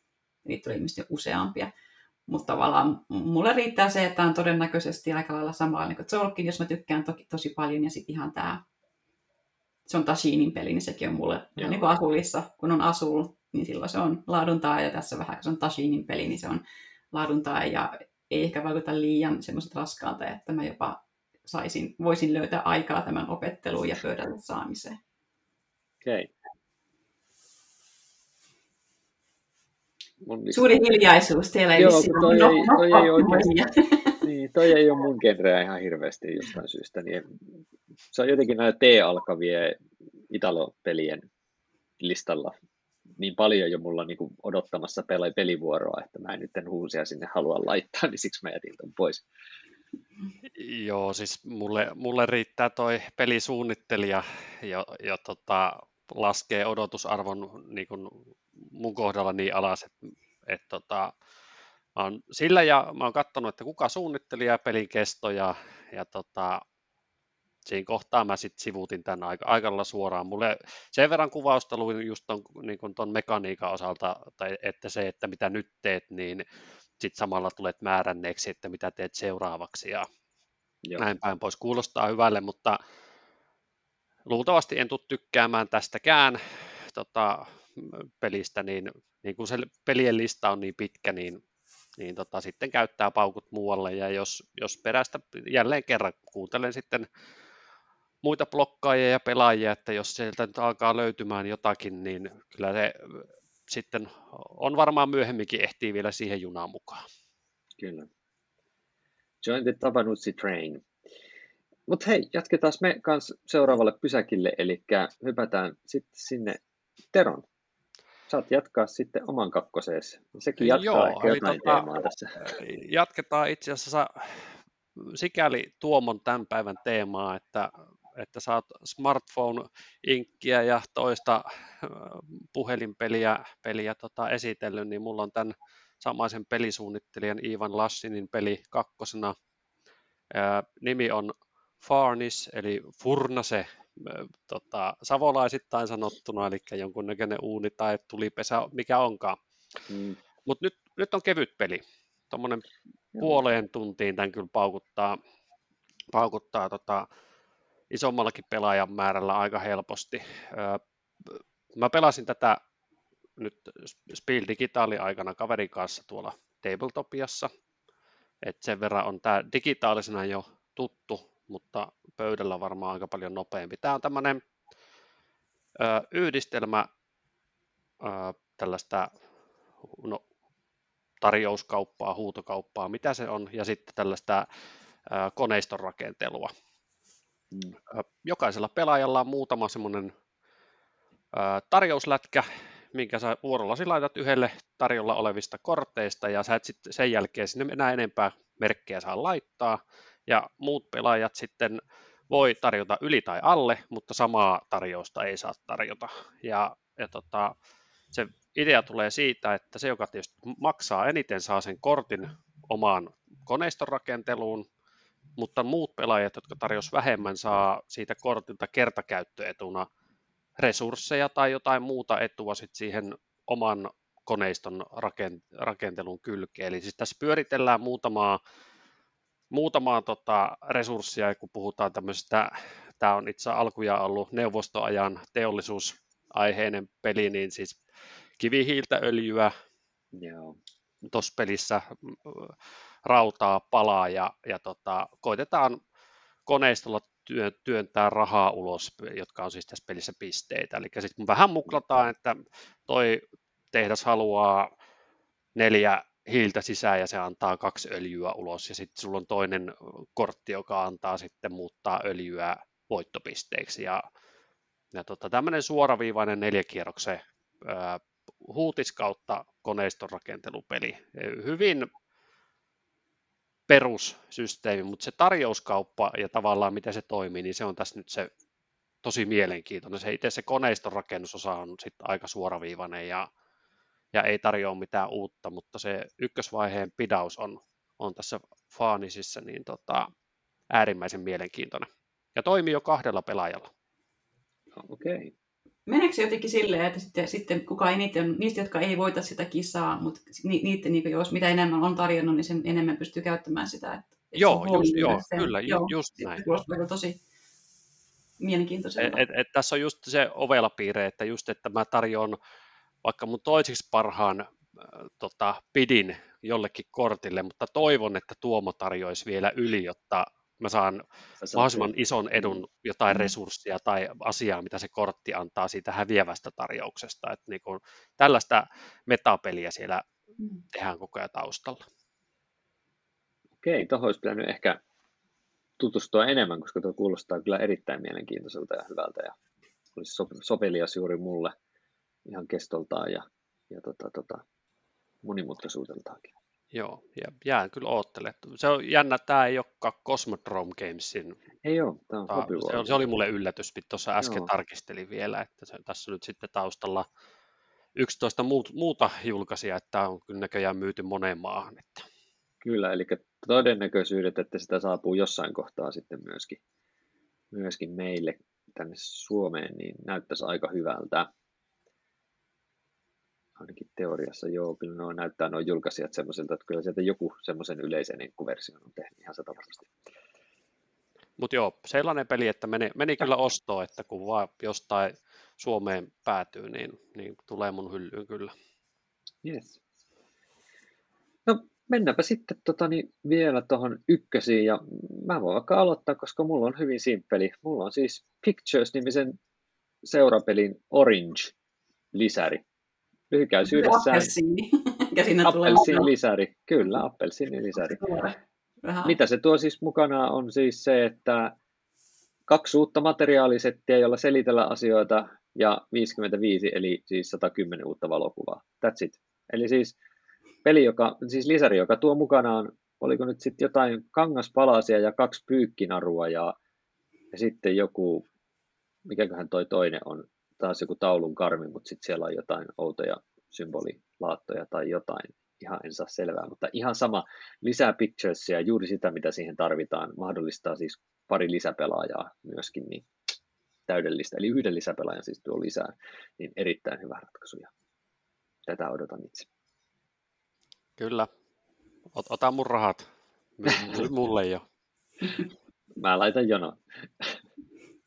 Mutta hei, me voitaisiin mennä sitten itse asiassa tota niin, äh, siihen, siihen, jos tällä kertaa vaikka se Tero aloittaa, koska sä, sun ykkönen oli siis Annikan nelonen. Niin Selvä pyy. Eli tota, mun ykkönen on äh, Kaskadia AEGn tota, julkaisema peli, täysin juniori pelisuunnittelija taustalta, tämmöinen kuin Randy Flynn ei ole vissiin, oliko tehnyt yhden pelin vai oliko tehnyt edes ensi, ensimmäistäkään ennen tätä Cascadea, niin tota, laatta kautta tämmöinen chippikombojen rakentelua tämä on. Siis jokainen mm. pelaa nyt vähän niin kuin Savanna Parkin tapaan, niin jokainen pelaa tietyllä tapaa omaa peliä. Että omalla vuorolla saatat pöydästä tota, kor, äh, laatan, ja tota, jolla sä laajennat sun, sun tota, omaa tämmöistä maisemaa, ja, ja tota, samalla sä saat, kun sä saat laatan, niin sä saat sieltä myös sitten semmoisen eläinchipin laitettavaksi jonnekin sinne sun laatalle, joko sille, minkä otit, tai jollekin vapaaseen paikkaan aiemmilla laatoilla. Aina on käytännössä vähintään kolme vai, niin kuin vapaata paikkaa. Ja, ja mitä tässä tehdään, niin ää, tässä on viittä eri eläintä, kun tässä oli, ja joka peli arvotaan pistekortit, millä tavalla niistä eläimistä saa juuri siinä pelissä pisteitä. Ja mm. siellä voi olla vaikka, että sä haluat kaksi karhua vierekkäin. Ja se antaa, jos sulla on yksi tämmöinen karhupari, niin se antaa tietyn määrän pisteitä. Jos sulla on kaksi karhuparia, niin vähän enemmän ja niin poispäin. Tai että haukat haluaa, haluat pelata kartallesi sillä tavalla, että, että yksikään haukka ei osu toisiinsa. Tämä on niin se perusajatus.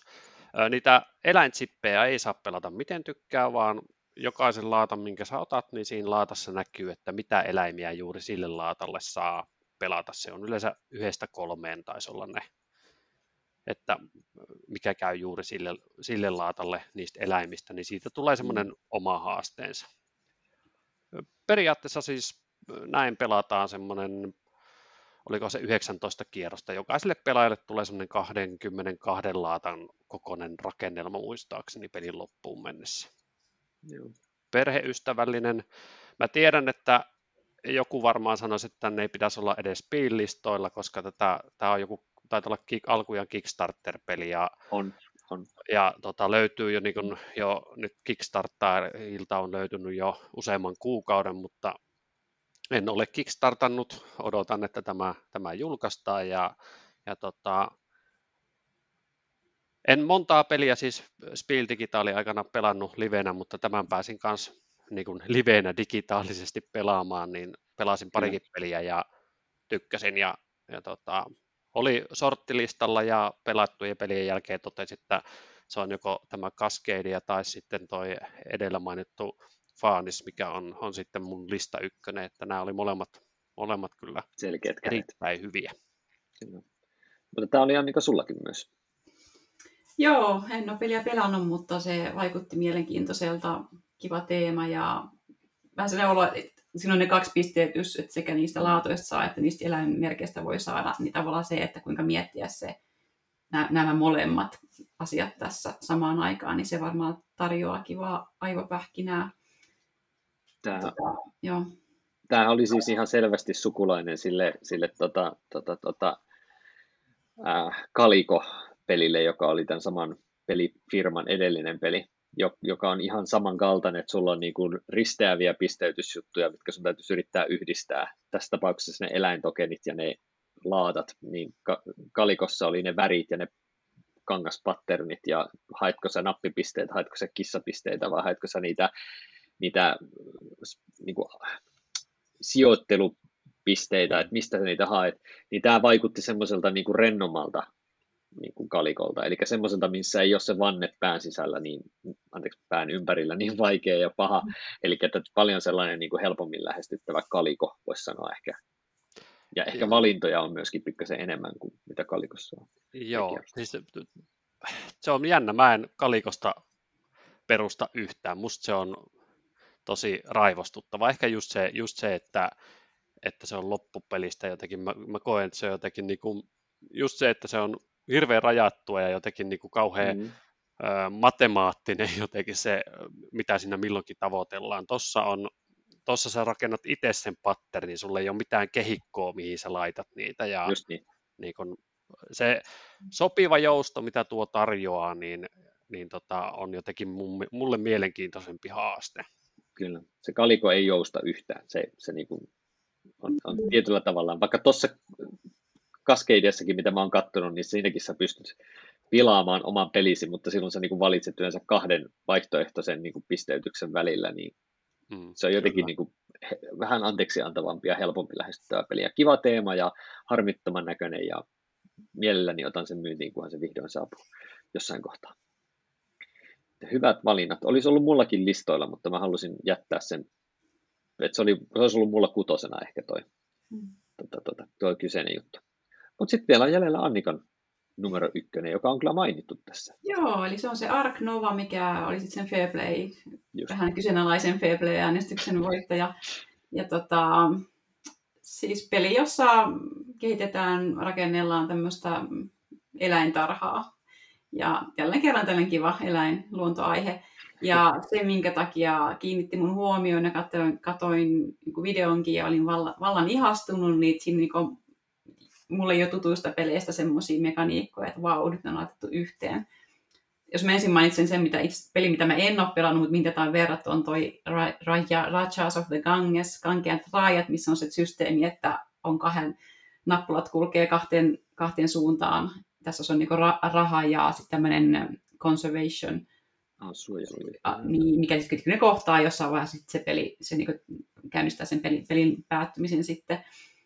Ja sitten tässä on myös mm, siis tämmöinen to, toimintavaihtoehto ja viisi perustoimintavaihtoehtoja, ja sitten taas se on vähän niin kuin, tai hyvinkin paljon ilmeisesti äh, kuin Sid Meier's Civilization Games, mitä mä oon pelannut, missä mä tykkäsin nimenomaan tästä elementistä, eli että on ehkä vähän mitä sä Tuomo puhuit siitä, ei, Tero puhuit siitä Boon Lakeista, muistaakseni, mm. että, että kun valitsee jonkin toiminnon sen jälkeen sen tavallaan sen toiminnon, se ei ole enää yhtä hyvä seura- tästä tapauksessa samalle pelaajalle, että että on viisi toimintavaihtoehtoja, ne on sijoitettu janalle yhdestä viiteen, jos tekee sen vitosen, vitosena olevan, sitten se on kaikista voimakkain, mutta sitten se tippuu sinne ykköseen. Et pitää, pitää miettiä, mitä, mitä tarvii välttämättä tehdä milloinkin, ja voisiko sitä vähän vielä ehkä viivittää, jotta se tietty toiminto ehtisi kohota sille janalla sinne vähän voimakkaampaan suuntaan. Ja no sitten Terraforming Marsin, tätä on verrattu, tuossa on myös hyvin paljon kortteja, nyt eläinkortteja, jee, ja ne on siis paljon kauniimpia kuin Terraforming Marsissa. Et se on, siitä on helppo saada pisteet varmaan minkä tahansa pelin. Ja se draftaus puuttuu, sen sijaan tässä on niin yksi niistä viidestä toimintavaihtoehdosta on tämmöisen kortin hankkiminen. Ja sitten myös niin kaikessa Terraforming Marsin, että siinä on myös se, miksi mä nyt varma, onko se yhteinen peli, vai onko se niin kullakin pelaajalla oma. Ehkä se on sitten oma, mihin rakennetaan niitä. Mutta tavallaan se on pieni lauta, mihin tehdään juttuja, mutta silti niin hyvin paljon korttivetoisuutta. Jotenkin vaan se, siis tätä kehuttu paljon, kun vielä näki, että se on siellä, se on näillä hotness-listoilla korkealla, niin tuntuu, että kyllä tässä oikeasti on on paljon peliä ja on, on paljon toimivuutta, että tämä, toimii, tämä, peli, tämä peli toimii hyvin. Että ehdottomasti haluan kyllä tätä päästä kokeilemaan jossain vaiheessa. Joo, se... Taisi olla suunnittelija Matias Suvikke, kun se oli niin ihan ensimmäinen peli häneltä. Joo. Kyllä, se, toi on peli, mikä, mikä munkin tota, listoilla on semmoisena kysymysmerkkinä se näyttää, peli näyttää kyllä tosi, tosi niin kuin hyvälle, hyvälle ja, tota, ja tota, on, on kyllä niin kuin, to, niin kuin sanoitkin, niin, niin tota, se oli sillä Play-listojen kärjessä ja kyllähän se PGG Hotness-listoillakin keikkuu Oliko? aika korkealla, että et, et kyllä se on niin kuin huomattu ja tiedostettu, että nyt on jännä nähdä, että millaisen pöhinän se sitten niin kuin vielä aiheuttaa, kun sitä porukka pääsee enemmän pelaamaan. Näinpä. Sitten vielä yksi juttu, mä en tiedä kuinka monta ääntä tässä oli tässä, että kuinka monella pelaajalla se on paras, mutta VGG mukaan tällä hetkellä niin se on niin paras kahdella, mikä musta on plussaa kyllä, koska jos on raskas peli, niin tavallaan se on sitä pari kivempi, että se on pelattavissa kahdella, koska semmoinen sitten on helpompi aina järjestää sellainen peli, peli se on kahden hengen, kahden hengen pöytä. Näinpä. Kyllä, multa meni jotenkin ihan kokonaan ohi toi, se ei nimenä eikä kantena muuta kuin, että onpas nätin näköinen kansi, ja sitten meni ohi siitä, että kun juuri julkaisija ei, to, to, to, siis pelin kehittäjä ei kertonut mitään, jos ei tosiaan vielä tehnytkään mitään aikaisemmin, ja tietysti se pelifirma, eli Capstone Games siinä kyllä, ja, ja Foirolan tietysti myös, niin ne nosti kulmakarvoja ja pilkasin sitä, mutta en, en kiinnittänyt siihen sen enempää huomiota itse. Mutta eiköhän tuotakin pääse ihan sitten livenä hypistelemään sitten jossain vaiheessa ihan oikeastikin sen. Varmasti toi Hotness tuo sille kyllä hyvää pressiä ja pääsee näkemään toki ensin videoita siitä ja myöskin sitten ehkä jossain vaiheessa kokeilemaan. Mutta, mutta minkälaisia on teidän kuuntelijoiden kautta katsojien omat spiel niin kuin mietteet, tuliko yhtään samoja, mitä me tässä nostettiin. Eihän meillä täällä mitään semmoista hirveän niin kuin kontroversijuttua ollut verrattuna noihin hotness-listoihin ja tällaisiin, että kyllähän sieltä niitä tuttuja sieltä listalta löytyviä juttuja oli, mutta varmaan hypättiin monen semmoisen ehkä yleisesti esimerkiksi Golemia ei maininnut kukaan ja näin poispäin. Niin sieltä varmasti kaikille löytyy jotain mielenkiintoista. Ehkä sitten ensi vuonna taas sitten katsotaan, että miten, miten me tota, niin tämä kyseinen Spiel 22 sitten hoidetaan lautakunnan näkökulmasta, mutta saa nähdä, onko itsekin siellä sitten heilumassa Saksanmaalla vai en, ja Tero myös ehkä kenties. Kyllä, kyllä. Toivot, toivottavasti maailma makaa siinä kohtaa, kohtaa vähän seesteisemmissä tota, vesissä, niin jos näin on, niin kyllä, kyllä sinne ammutaan paikalle. Minkälainen hinku Annikalla on? Onko sulla ajatusta tai toivetta tai ei mulla, siis ei mulla hinkuu siis siihen, ka- siihen ryysikseen ja en tiedä, onko se kaos. Ei varmaan teronopeilla varmaan siitä saisi jotain irtikin, mutta, mutta ei ole sellaista. Joo. Mutta mielenkiinnolla seuraan kyllä teidän seikkailujanne siellä. No niin, katsotaan miten meidän ja kaikkien muidenkin käytössä vuoden aikana. Mutta ei muuta kuin suunnittelemaan siis ihan jokainen sitä 22 vuoden Essen-spiiliä ja tässä vaiheessa se kannattaa tehdä. Meinaan nyt se suunnittelu aloittaminen ja lämmitellä konetta, että sitten on hommat valmiina siinä sitten vuoden päästä. Ja kiitoksia kaikille kuulijoille ja kiitoksia Annika, kun olit mukana. Kiitos paljon. Ja kiitoksia Tero, kun olit mukana. Kiitos, kiitos. Me palataan taas ensi kerralla uusia aiheiden kanssa. Se on morjens.